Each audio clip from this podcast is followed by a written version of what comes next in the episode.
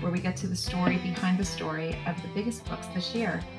Today, I have Danielle Girard. I'm so thrilled. She is the USA Today bestselling author, Amazon bestselling author, award winning author of many books. I think I may have my count wrong, but she, I'm going to ask her in a minute. I think she, um, she's the author of 15 books, several standalones, and several amazing series. And we're going to talk about her newest book, which has literally just been released this month Far Gone, part of the Badlands thriller series. Danielle, welcome. Thank you so much for being here. Oh, Amy, thank you so much for having me. This is so fun. And you are right, 15. It is 15. 15 novels. I'm like amazed, amazed. Okay, so, and that's incredible. And I want to talk about that because you have written several really incredibly successful series as well as standalone novels. Before we get to Far Gone, your newest novel, which is the second of the newest series, the Badland Thriller yes. series, tell me a little bit about the difference between writing series and standalone novels. Do you have a preference? Uh, you know, it's I think I go back and forth a little bit. In the beginning, uh, my first four novels were standalones, and I think yeah. I felt like I wasn't quite prepared to figure out the the bigger arc of a series. You know, you can't. Every series has to have sort of a, a, as you know, a bigger story behind yeah. the individual books, and and you have to be, I think, a, a little more mature maybe than than I was at. You know, my first book came out came out when I was 29, so I knew very little about anything. Um, and I think for me, the, the idea of writing a book that could be self encapsulated was really appealing. Uh, yeah, after I did yeah. that, I discovered I really, there was so much more to know about characters than you could ever get through in one 400 page book anyway. Um, and I wanted to explore facets of characters that I couldn't do in one book. And interestingly enough, I actually wrote a series that was a little bit it's a sort of unusual series in that the, the, characters, the main character in each book changes. It's a group of women. It's called the Rookie Club series, and it's based on in San Francisco about with a group of women in law enforcement who were rookie cops when there you know when there weren't as many women yes, and still of yes. course proportionately more men than women but we're talking 20 years ago when it was even fewer women and these women sort of were rookies together and then they rose into their own positions and they found this link together because they had these things in common like being mothers or you know dealing with right. you know there's different there's different taxes on women than there are on men. And also they were isolated um, because there were fewer of them. And so right. i got to sort of do the both. I got to do a standalone in each book a bit and also a, yes. a broader series where you got to see how that character did was doing later on even though the main story was about a different character. So that's a five series a five book series. And the last book is actually features the same woman as the first book, which was fun. It sort of felt like a like a, a bookend, a, like a wrap, yeah, like wrap a, ex, yeah, like a fitting story. Um, I love and, that. I love that. That's that feels like the perfect hybrid of series yes. and standalone that you really could you know dive right in. And there's something really special about that series too, right? Readers, you have a, a short story that's related to that series that readers can actually get access to. Tell us about that. Yeah. So um, there's a story called Too Close to Home, which is a free giveaway um, on my website, daniellegirard.com. Uh, if you go to the sign up for my newsletter. And it's a free giveaway because I, and I'm still, it's funny, I'm actually, when we talk a little bit about this, I'm sure, but when we talk about next projects, but one of the things I've really wanted to do with those women um, for a long time is a prequel. Imagine the first the first story, the launch of those women together, but not they were already one of them is a sex crimes inspector, and the, in San Francisco they call their detectives inspector, which is sort of cute and quaint. Um, and one was a very quaint. I love. I know it's very British. Um, and one of them um, was a, is a homicide inspector, and one of them's in cybercrime, and so there's a you know they're out already into different departments. I right. never had really discussed in any of those books how these women started together. Sort of what was the case when they were rookies that precipitated that their feeling of of being isolated even more than normal that that made it feel like it was an us versus them and really sort of solidified that those friend that friendship, that bond. And I, right. I've been thinking about that for, you know, the first Rookie Club book came out in 2002. So this is a lot of years ago. A lot of years I've been thinking about this.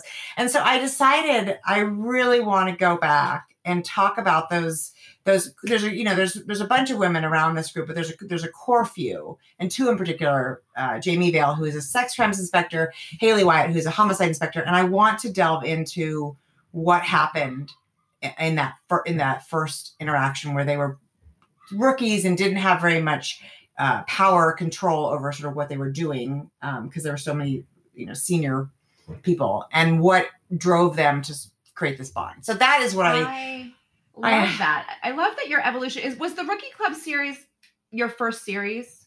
it was my very first series. Yeah. Right. So that is so interesting. So the evolution of standalone. I love how you said that you you sort of needed to gain some maturity, yeah. probably in life as in writing, yes. right? To start writing a series. And now with the evolution of your writing, you're looking back on that series to sort of add another layer to it, which is yeah. I think that's so interesting and so ex- and so exciting. And we the Badlands thriller series, which is your newest series, right? Yes. So Whiteout, which is uh, was the the blockbuster book that came out last year that explored the the characters Lily and Kylie and, and Far Gone, your newest novel, which is amazing. We're going to talk, talk more about that, but spoiler free.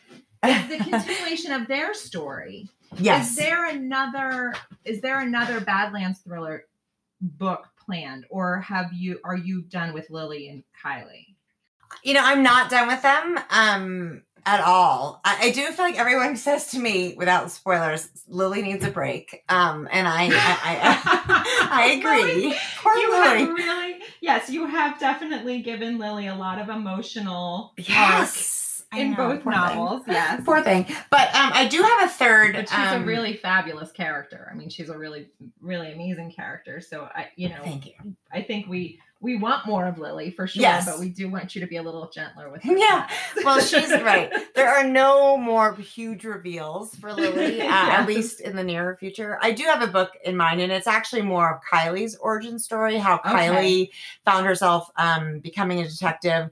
And, you know, and it is not the next book I'm working on because I got waylaid by this standalone idea. Um, which I kind of can't talk about. I don't know how oh. you are when you are writing, but I'm I'm in the middle of it, and it's um, suffice it to say, uh, it's it's definitely a standalone. There's no uh, there's no second book to this, and it was one of these ideas that came to me in sort of a um, moment of like, oh, wouldn't that be the most horrible thing to happen to a young woman?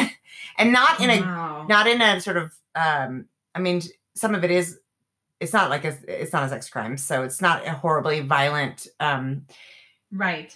It's you know it's not like she, she did something terrible, terrible. Although it is really terrible, but it's a very emotional. Um, yes. Sort of horror, horrible thing. Terrible. Yes, yes, emotionally terrible.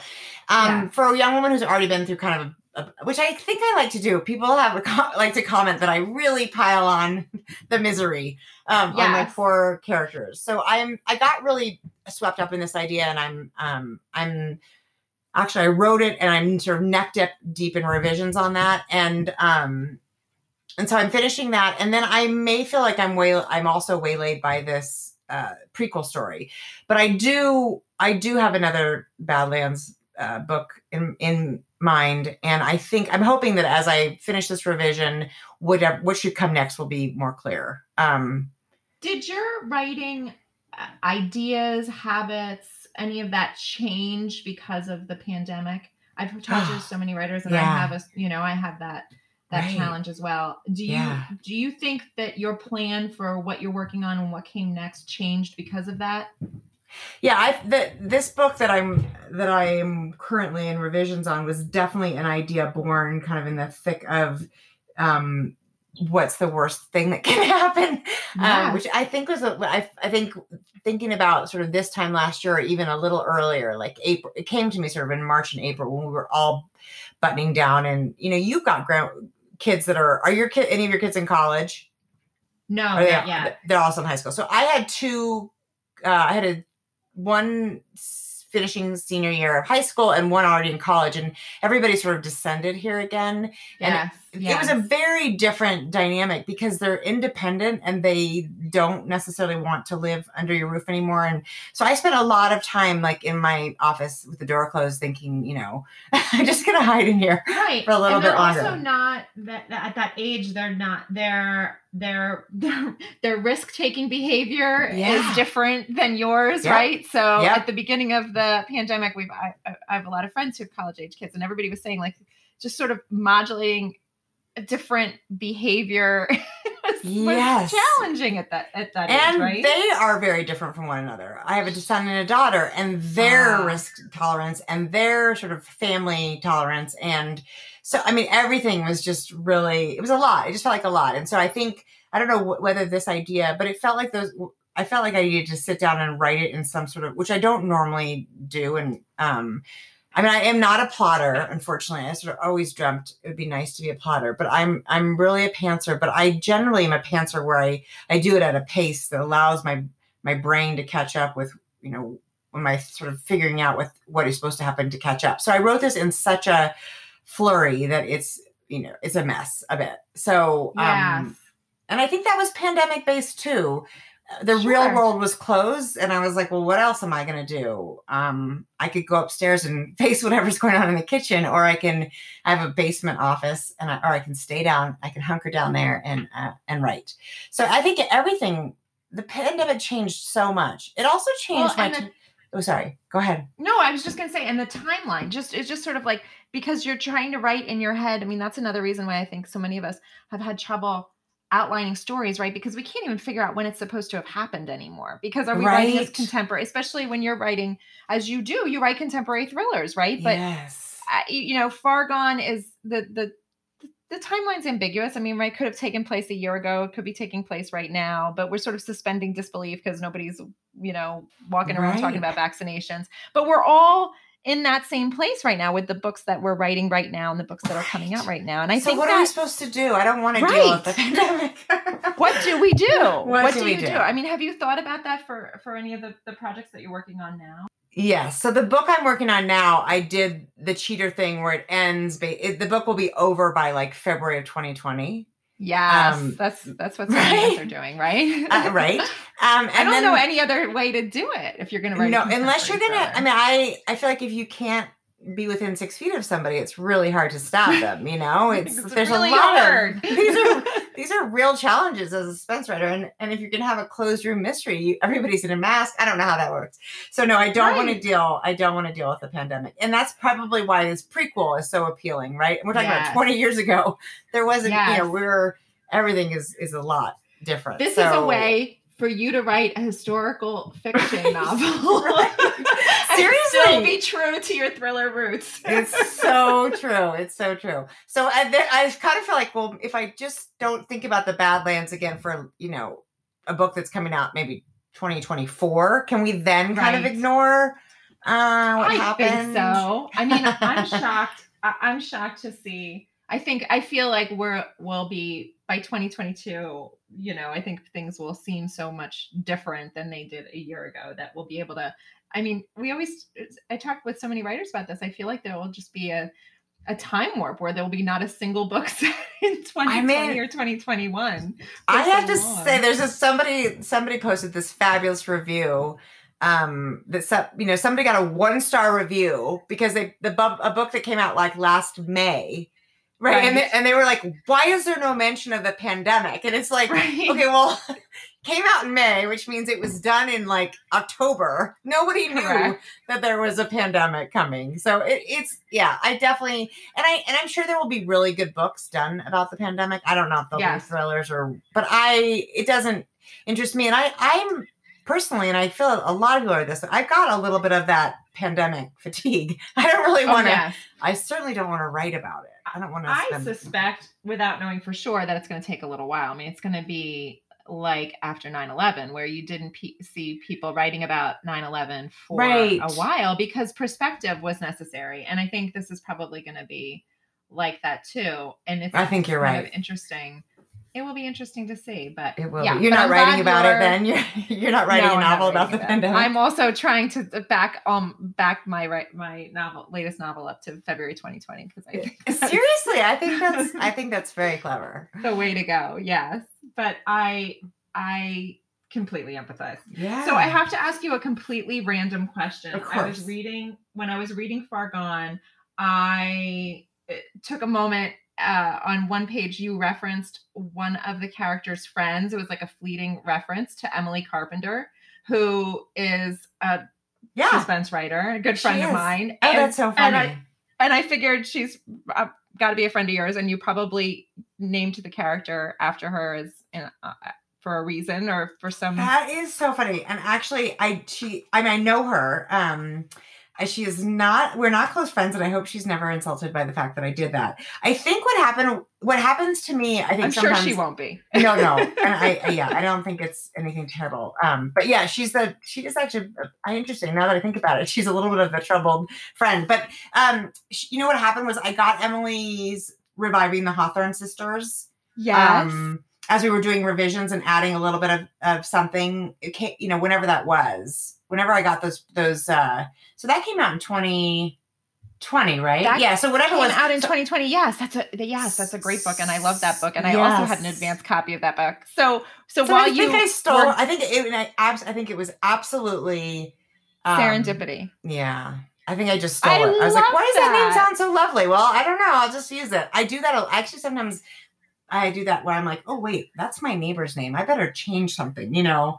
Um, yeah, I do that too. Sometimes, and I'll ha- or I'll have um, you know, a, a- yeah, a neighbor, or I've named characters after siblings too. And just oh them, wow! "Listen, See, I don't, always- and not named them after, but just maybe like a you know a derivative of the name. Um, and then I just say, you know what, I ha- I'm I, I have a really hard time changing names of characters. Now, the Emily Carpenter character was a very minor character. Yes, she. book, but I just yes, but it is so funny. because, and I had to laugh. And I, but I, do you have trouble naming characters A or B changing their names after you've already named them? Well, I ha- I have I kind of name characters as you can probably guess a little bit just it's, it's sort of instinctively like oh that sounds good Yeah. and, and it's if Yes. it's a main character I try to give it a little more thought particularly if they're going to be um, in close proximity for instance so in the in the Schwartzman series which is the second series that comes after the Rookie Club there is a character named Hal Harris who's a homicide inspector in San Francisco who is in the Rookie Club and he moves over into Schwartzman's life and is the homicide inspector and Dr. Schwartzman is the medical examiner in San Francisco. So they Gotcha. form a friendship and then eventually more than that um I remember somebody saying at some point in the Schwartzman series, Hal's like six four, but he seems like he should be taller. Do you think he could be like six six? And I was like, well, he's been six four since one clean shot, which was him to have second- grown. he's a little old to grow, I think. So we have to leave him there. But um, but then I had this character named Harper, uh, Harper Leeton, who was in um South, South Carolina, because she was kind of the it was like Harper Lee. Her parents named her after um Yes. But then everyone was like, "Oh my God, Hal and Harper," and it's so. Sometimes I I think I'm setting it up in a smart way, but I maybe it- there's a lot of H's or there's a lot of you know. um But I did have, and I just say, speaking of that exact thing, in Whiteout, the main character's name was Grace. Um, now, Whiteout is a book about uh, amnesia, and the and the Right. the character Lily, um, who was previ- previously named Grace, woke up and doesn't know where you know where she is or how she got there. And there's she's been in a car accident, and the man next to her is unfamiliar, and then she's she can't get him out of the car. She escapes, and the car goes over um, the overpass. So she doesn't know if she's lost her husband or her friend or some, you know, somebody shouldn't know or Right. whatever. So it's a very, it's a, but I liked the idea of the name Grace because it has all these, of course, it has all these different meanings, right? How you, Right, right, how you handle, right. Um, but they had had another book. Uh, Thomas and Mercer had had a book, and I'm going to forget the name of it about an, an uh, there was an amnesiac book with a character named Grace, and Oh, um, funny is they were like, we can't name her Grace. And I thought, really? Like, that's so weird. So it took me a while to come to think of Grace as Lily. And now I think, oh my God, she could never be Grace. Do you know? oh it's my kind of goodness. Yes. like so it's like have- she has become your real, uh, Yeah. your real child because Yes. we we do that then, right? right. We- It's kind of all like those names you were contemplating Yes. before you before they were born go out the window. Yeah. Exactly. It's sort of like that. Oh, and I- that's and so fun. I think that's I think that's I think it's it's hard to name characters actually. I think we want to read a lot into names. Um I think that too. I do think it's hard. I think it's hard to name them also. And I do the same thing. I try to name them instinctively. And then I do have a hard time letting go of the names if they're see- if there is a problem with that Right. like your like your grace. So I think that's really interesting. And people always want to know if your characters are based off based you know on real people which complicates the naming right because you're trying not not to make them too close too close to uh, a real person It's and you're so trying true. to not no matter no matter whether they're completely based on a real person or not you're trying to have some degree of separation so you're it's complicated yeah the naming of characters is complicated it is complicated. And I find it after a while, it seems like every name belongs to somebody I know. And then you're like, oh, it's sort of weird. Don't take this the wrong way. I did actually, the bad guy in my very, very first book, Savage Art, um, was the had the last name of a woman who was a friend of mine that I worked with. And when she read it, she's like, oh my God, I'm not sure whether to like be super flattered or super offended. And to be honest, until that moment, of course I knew it was her last name. But in my mind, I had never really thought about how she was going to feel about it. You know what I mean? right right So, right, right. anyway.